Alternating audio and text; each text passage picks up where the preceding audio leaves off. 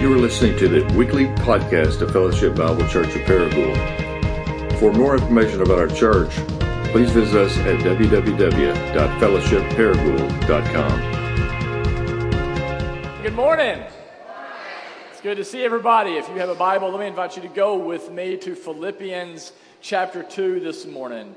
Philippians chapter 2 as we continue in our series, Saturate. If uh, it is your first time with us this morning, let me welcome you. My name is Jared. I'm one of the pastors here at Fellowship, and uh, we are delighted to have you today. Our hope is that you will go from feeling like guests to feeling like family as soon as possible. And if you're interested in getting connected in our church, there's a couple ways you can do that. You can go uh, to facebook.com forward slash groups forward slash fellowship Paragould, and you can connect with us on Facebook. You can grab some information uh, at the welcome table when you leave about us, or uh, you can just come and grab me personally, and uh, I'll be more than happy to try to connect with you uh, before you leave today. And so, again, it's great to have you. We are in a series we're calling Saturate, where we are learning together what it means to be the church that Jesus has created us to be. And we are learning together how to be disciples of the real Jesus in the everyday stuff of life. And so today, as we continue in our series, we're going to be in Philippians chapter 2. We're going to start in verse 1, and this is Paul writing. Paul's actually writing this letter in prison, and from what I hear, the good thing about being in prison is you have a lot of time on your hands. And he actually uses his time not to complain, uh, but he uses his time to write this letter to a church to share with them the good news about Jesus and how this good news is to shape their everyday life. And so look with me, Philippians chapter 2. We'll start in verse 1 and read down to verse 11. Paul says, So if there is any encouragement in Christ, any comfort from love, any participation in the Spirit, any affection and sympathy, complete my joy by being the same mind, having the same love, being in full accord with one mind. Do nothing from selfish ambition or conceit, but in humility count others more significant than yourselves. Let each of you look not only to his own interest, but also to the interest of others. Having this mind among yourselves, which is yours in Christ Jesus, who, though he was in the form of God, did not count equality with God a thing to be grasped, but he emptied himself by taking the form of a servant by being born the likeness of men and being found in human form, he humbled himself by becoming obedient to the point of death, even death on a cross. Therefore, God has highly exalted him and bestowed on him the name that is above every name, so that at the name of Jesus every knee should bow in heaven and on earth, and every tongue confess that Jesus Christ is the Lord to the glory of God the Father. Let's pray together. Father, I thank you so much for your word that you have given us. I thank you that it is powerful, that it is active, is living, it is sharper than a two edged sword. And I pray that right now, through your spirit, that you will take it and that you will drive it into our hearts, that you will transform us in this moment, Father.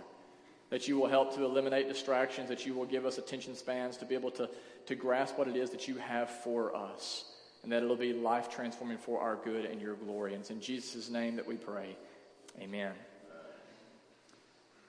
How many of you in here, I want to see a show of hands, have children? We have any parents in the house? Raise your hands. Some of you have kids. Okay, yeah, raise them loud and proud. Um, I actually have two kids, um, and I just found out a couple weeks ago that my wife is expecting our third kid. And so, um, thank you very much. And uh, we're excited about this, but right now we have two kids that are running around on this earth, actually running around in this building somewhere. Um, we have a Wyatt who is uh, just turned three on Friday, and he says that he loves Jesus. Uh, we have Nora Kate who is four. Uh, she also says she loves Jesus, but uh, the Bible says you will know them by their fruits, right? Amen? And so, um, but uh, I love my kids. Uh, that's why I talk about them pretty much every other week. Uh, if you're here and if you don't like that, you can go through the next preaching cohort and you can preach and uh, you can talk about whatever you love, whether it be your kids or your dogs, uh, just not cats. And so, whatever else you can come up and, and you can talk about. But um, I love my kids. I thank God for them. But I would be lying if I said that being their parent was easy. In fact, if you are a parent, you know being a parent is not easy. It's actually quite difficult, and I think for two reasons. For one, it is difficult because when it comes to parenting, you can expect the unexpected. Amen? And oftentimes, the unexpected is very messy. Um, this past week, my wife actually, or actually two weeks ago, I was working on a sermon at the house, and all of a sudden I hear from her in the living room say, Oh my gosh, you've got to see this. Jared, come and look. And so I run to the living room, I look out the back door, and there are my children running through the yard completely naked and unashamed. Um, I have blurred this picture to keep it PG, but I can promise you I will I definitely have the unedited version that I will use against them when they were older. But they're running around like a bunch of wild Indians. They're creating a mess, and that's just parenting, right? I mean, that's just part of it. I mean, it's just it's just messy. Uh, another thing that makes parenting very difficult is not only that parenting, uh, when it comes to kids, you can expect the unexpected, but when it comes to children, they're born with this like instinct that says parents exist to do whatever I want whenever they want, right? Uh, I mean, like from the time they are born, I mean, they are screaming bloody murder and they are wanting you to answer their every beck and call and to meet their every single need. Right? And, and because of this, parenting is often difficult. And the reason why is because when you think about a parent, the life of a parent is basically the life of a servant. Right? It's, it's difficult, it's hard, it takes sacrificing your self interest and self comfort, but it's also, for those of you who have children, you know, it is a beautiful, life giving thing. And the reason I share that is because as we dive into our text today, what Paul wants us to see is that as a Christian, this posture of a servant is not just something that we're to carry in a relationship with our kids, but it's the same posture we're to take in every relationship throughout our lives. It's a posture that we are to take not just with our children and our spouse, but also with our boss, with our friends, with our missional community, with our neighbors, and with our enemies. We are, as Christians, the Bible says, called to serve for the good of others and ultimately for the glory of God. And this is what Paul points to in verse 5. If you look back with me, Philippians 2, verse 5, he says, Have this mind among yourselves, which is yours in Christ Jesus, who, though he was in the form of God, did not count equality with God a thing to be grasped. When Paul says here in verse 6 that, that, that Jesus is in the very form of God, your Bible might say it in the very nature of God. And what Paul is saying here is this is, right, if you want to know what God is like, all you have to do is look at Jesus. Because Jesus, according to the Bible, is God in the flesh. He is 100% God. However, despite the fact that he is God, the Bible says, if it goes on, it says right here in verse 6, he did not count equality with God a thing to be grasped. Translation, rather than Jesus using his godlike power and possessions and his privileges to his own advantage, he gave up everything that he had for the benefit of others. I was reading in uh, an article in Business Insider this past week, and it was talking about the top 50 wealthiest people on the planet. And moving back into the number one spot is anybody know? Bill Gates. His net worth is $87.4 billion. Yes, billion with a B. Obviously, we need to pray for him because he's falling on hard times, right? I don't know how he's going to be able to, to make it. 87.4 billion. And what this article went on to say is though Bill Gates is the wealthiest man on this list, he is also the most generous man. It says that Bill Gates is actually committed to giving away half of his money to help with poverty, HIV, and, HIV, and other infectious diseases. And as I thought of that, I thought, man, yeah, wow, he is so gracious. And yet, then I look at the scriptures. And I'm reminded, as it says in Psalm 24 1, that the earth is the Lord's and the fullness thereof. God owns everything that we see. And yet, right here in Philippians 2, we are reminded the wealthiest being in existence. He came to this world and he didn't just give up half of his stuff, he gave up everything despite the fact that he is worshiped in heaven perfectly by the angels, where there's no sickness, no sorrow, no pain or suffering. Despite the fact that, that he had infinite power and riches and wealth, all that he could use for his own benefit, the Bible says that he saw the brokenness of this world. He saw that we were out of sync with the way that he intended for us to be. And in verse 7, it says that he emptied himself. He took all that he had And he didn't keep any for himself. He gave it all away. He took on the form of a servant for you and for me. I want you to think about for a moment what this must mean. Jesus, as God from eternity past, the Bible says, big church word, was omnipresent. That means he was in all places at all time. Let me ask you this, class. When Jesus was on earth, was he omnipresent? Was he all places at all time? No. In fact, there's times where cities would say, Hey, Jesus, can you come and heal my, my family member or can you come and feed us? And what would he say? I can't. I don't have the time. I can't be there and be here. Uh, think about this. As God, Jesus from eternity past, another big word, was omnipotent. That means he was all powerful. Was Jesus, as a man on earth, all powerful? No. He ran out of energy. He had to stop and eat. He had to sleep, right? He didn't have infinite power and energy on earth. Think about this Jesus, as God, another theological word, was omniscient. That means he was all knowing. But when Jesus came to this earth, was he all knowing? No. The Bible says that Jesus grew in knowledge and wisdom. How can you grow in something if you have all of it infinitely? When he would go up to people, he would ask them a question Hey, how long has your son or your daughter been this way? He didn't ask them as if he could catch them in a lie. He really didn't know. He said, I myself do not know when I will return again. Jesus, as God, had infinite wealth, and yet on the earth, the Bible says he had no place to lay his head. Jesus Christ, think about this, who is fully God for you and me, became fully human. He never stopped being God, but he laid his God card down. He emptied himself of his power and his possessions and his privileges. And he lived as a human. But not only as a human, the Bible says he lived as a servant in verse 7. In Matthew chapter 20, it's a very interesting story.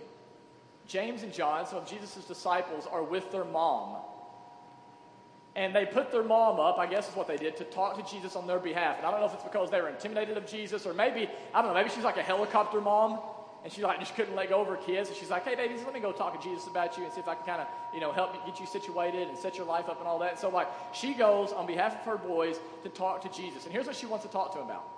She believes that Jesus one day was going to usher in this new earthly kingdom he was going to sit on his throne and just kind of rule with an iron fist. He was going to overthrow the Roman government. And so in Matthew 20, she goes up and she says, Hey, Jesus, when you come into glory, when you come into power, would you please do me a favor? Put James at your right hand and John at your left. In other words, put them in a position of power and honor and prestige. And I love Jesus' response. He answers with a profound and absolutely countercultural way. If we look at verse 26 and 28, I think that we have it on the screen. He says, It shall not be among you, for whoever would want to be great among you must first be your servant. And whoever would be first among you must first be your slave.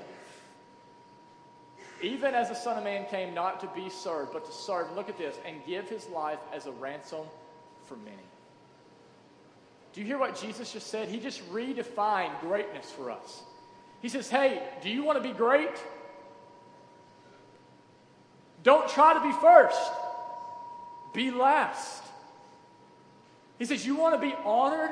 Don't walk around thinking, man, I want to just to live my life in such a way where everybody serves me, but rather he said, seek to serve others.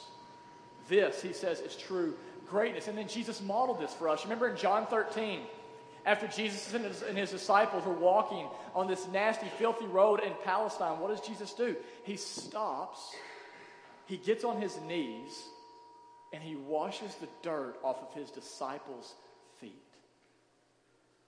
Guys, this is the posture in this culture of a slave. Only slaves would do something like this. Only the lowliest of low. And yet, this is exactly what Jesus does for his disciples. The God of the universe gets down and serves his disciples in this way. And I just want to ask you this morning, guys, think about this. What kind of God does this? What kind of God gets down on his knees and washes his creation's feet. Jesus Christ is more popular than you and I will ever be. More people will read his book than any other books combined. He literally split time in half with AD and BC, and he gets down on his feet and he says, Now watch me. He gets down on his knees and he says, Watch me clean the grime and the dirt right off of your feet. I'll never forget an evening where I came home from work and my wife had a bucket of water and a towel sitting by our bed. And I said, What are you doing? She said, Well, I want to wash your feet. So you're like, I would never wash my husband's feet. And my wife is just awesome like that, I guess. and um, I remember, like, it was, it was honestly very humbling. If you've ever had your feet washed, you know this. Um, and, and I just told her, I was like, I don't want you to wash my feet. I felt like by her washing my feet, I was absolutely degrading my wife. And as hard as it was for me to eventually let her to wash my feet, think about the God of the universe who created you and owns it all, getting down and doing likewise. Because this is one of the reasons I believe the gospel. Because nobody would make this stuff up. I mean, this is insane that Jesus, God in the flesh, flesh, would get down on his knees and wipe all this filth and dirt off his disciples' feet. But this is the posture that Jesus came to take. He said, I came not to be served, but to serve and to give my life as a ransom. And that's what Paul points us to in verses uh, 8 and following. He says, And being found in human form, Jesus humbled himself by becoming obedient to the point of death, even death on a cross. Maybe for some of you, you have been taught that Jesus went, against, went to the cross against his own will, that he was forced there. The reality is, in John 10 18, Jesus says that no one takes my life, I lay it down, and I pick it back up. Jesus was not forced to the cross for you and me. The Roman Empire did not make Jesus go to the cross. God the Father, in some sort of celestial child abuse, did not force Jesus to go to the cross. But no, when Jesus went, the Bible says he did it willfully and joyfully. So that in him, our greatest need could be met. And when Jesus went to the cross, not only did he die the most painful death that one could die, he died the most shameful death a person could die. Do you realize to die via crucifixion, what they would do is when they would nail you, they would place the cross in a public square where people could come by, mock you, laugh at you, and spit at you. It was a, a execution device that was reserved for the most vile and wicked of criminals. And yet, the only sinless man to ever live would die in this way. Even though he could have called a legion of angels to come and rescue him, Jesus stayed on the cross and he took our shame and he took our sins so that now when we trust in him, we can experience the forgiveness and the freedom, the salvation and the satisfaction that we are all longing for.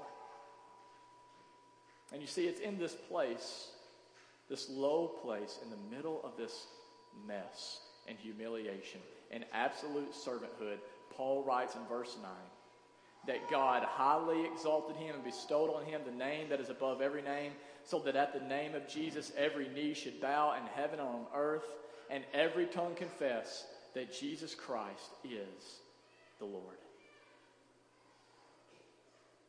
In the greatest example of what we will ever see of servanthood, Jesus models for us what true greatness is that he taught to James and John. Rather than using his power and his possessions and, and his privileges for his own preferences and pleasure. He gave up everything that he had, his own life, for you and for me. And as a result, in that low place, the lower Jesus got, the more God exalted him. And then it says that he placed his name above every other name so that in the name of Jesus, every knee should bow and every tongue confess that Jesus Christ is Lord. Let me ask you this morning have you confessed Jesus as Lord? You need to know today, one day you will. And you will either do it in this life as his friend, or you will do it in eternity as his enemy. If you refuse to reject Jesus as Lord of your life now, you will in eternity suffer just as he did on the cross but every second of every day with no relief.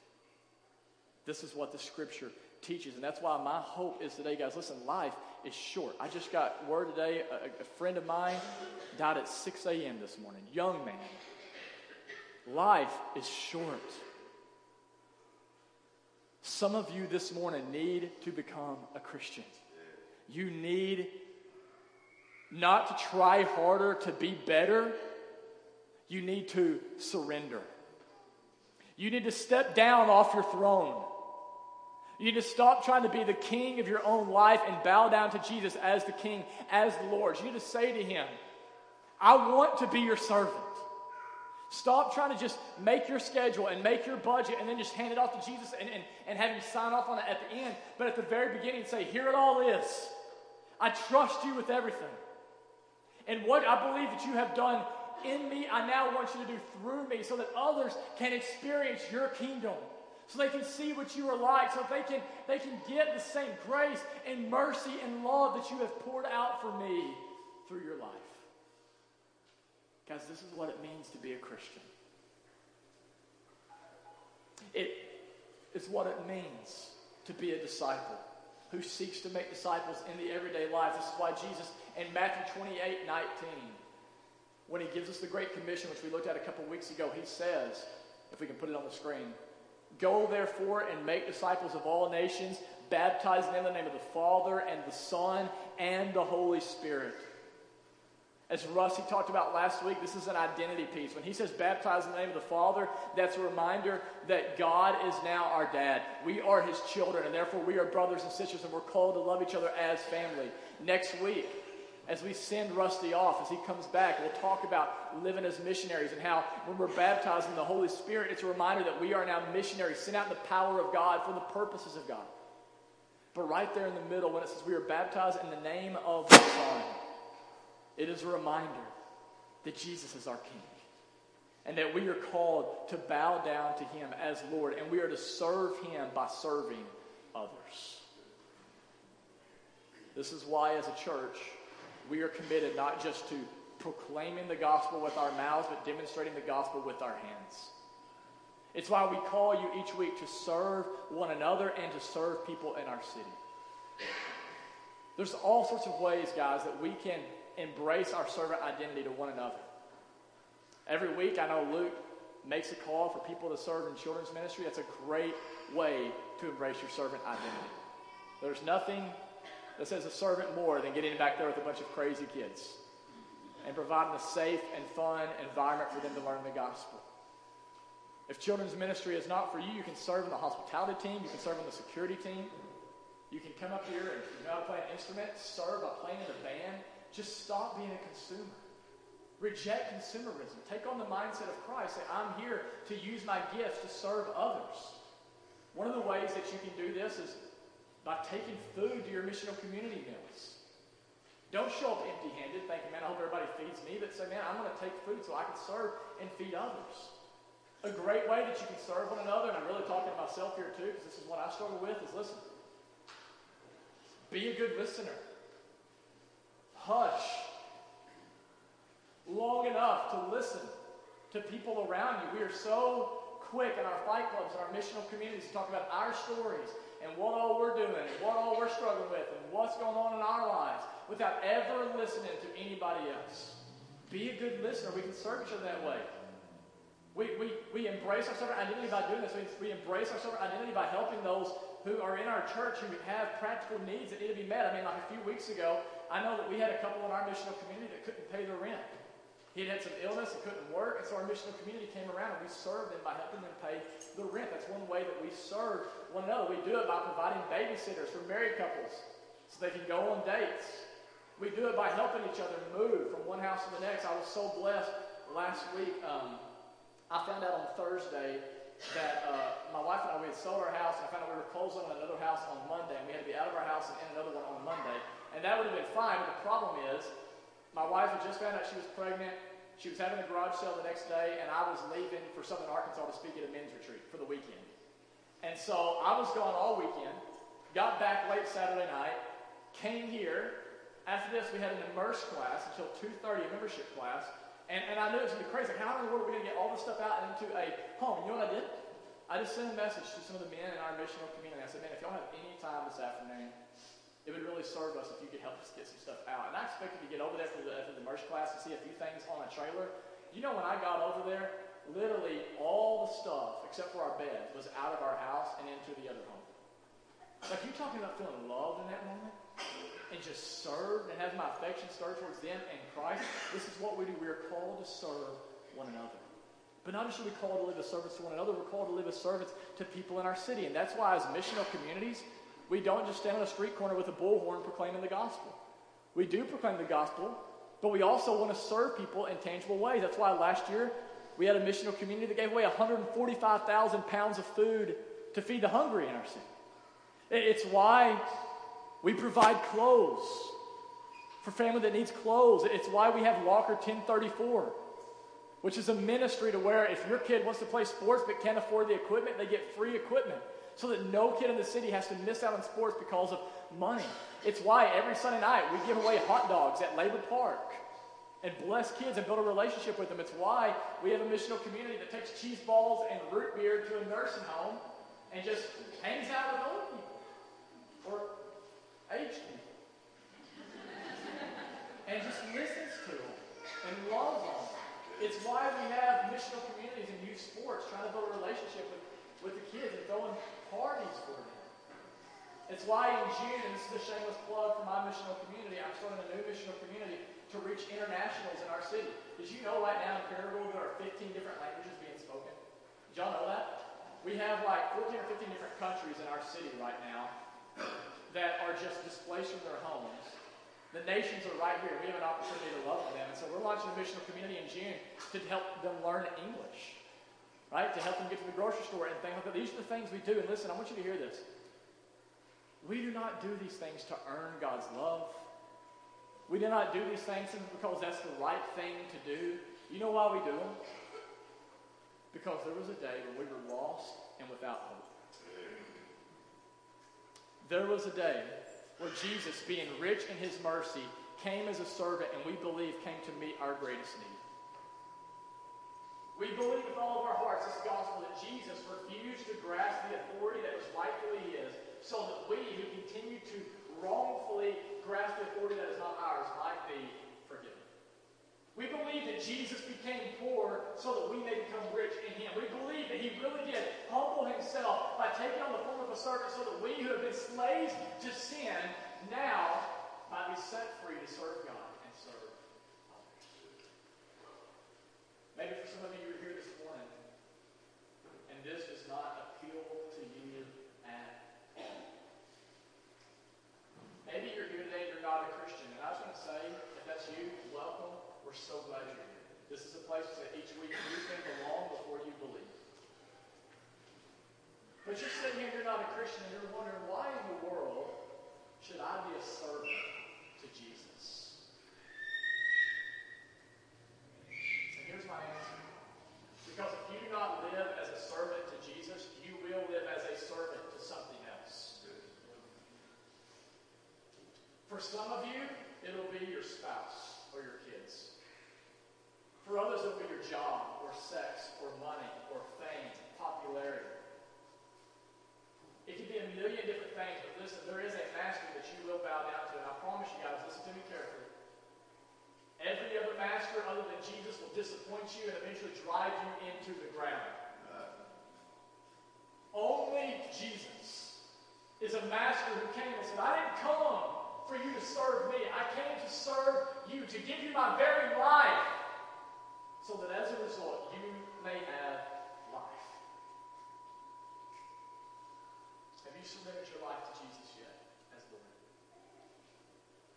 For me, this happened 13 years ago. In a, in a moment of absolute desperation in my bedroom, I cried out to God. I said, You've got to serve me, or I'm in trouble.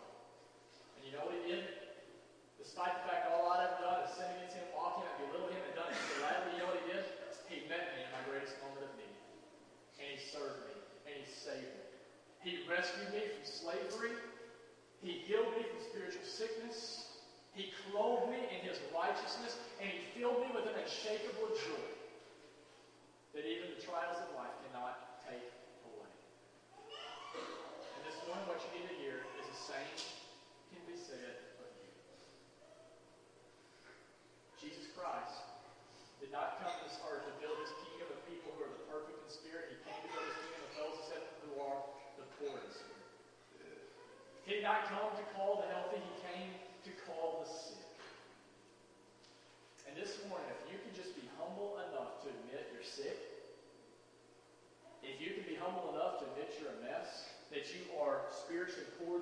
spiritually bankrupt before God, if you can take that to Him, listen, King Jesus will not crush you, He will serve you.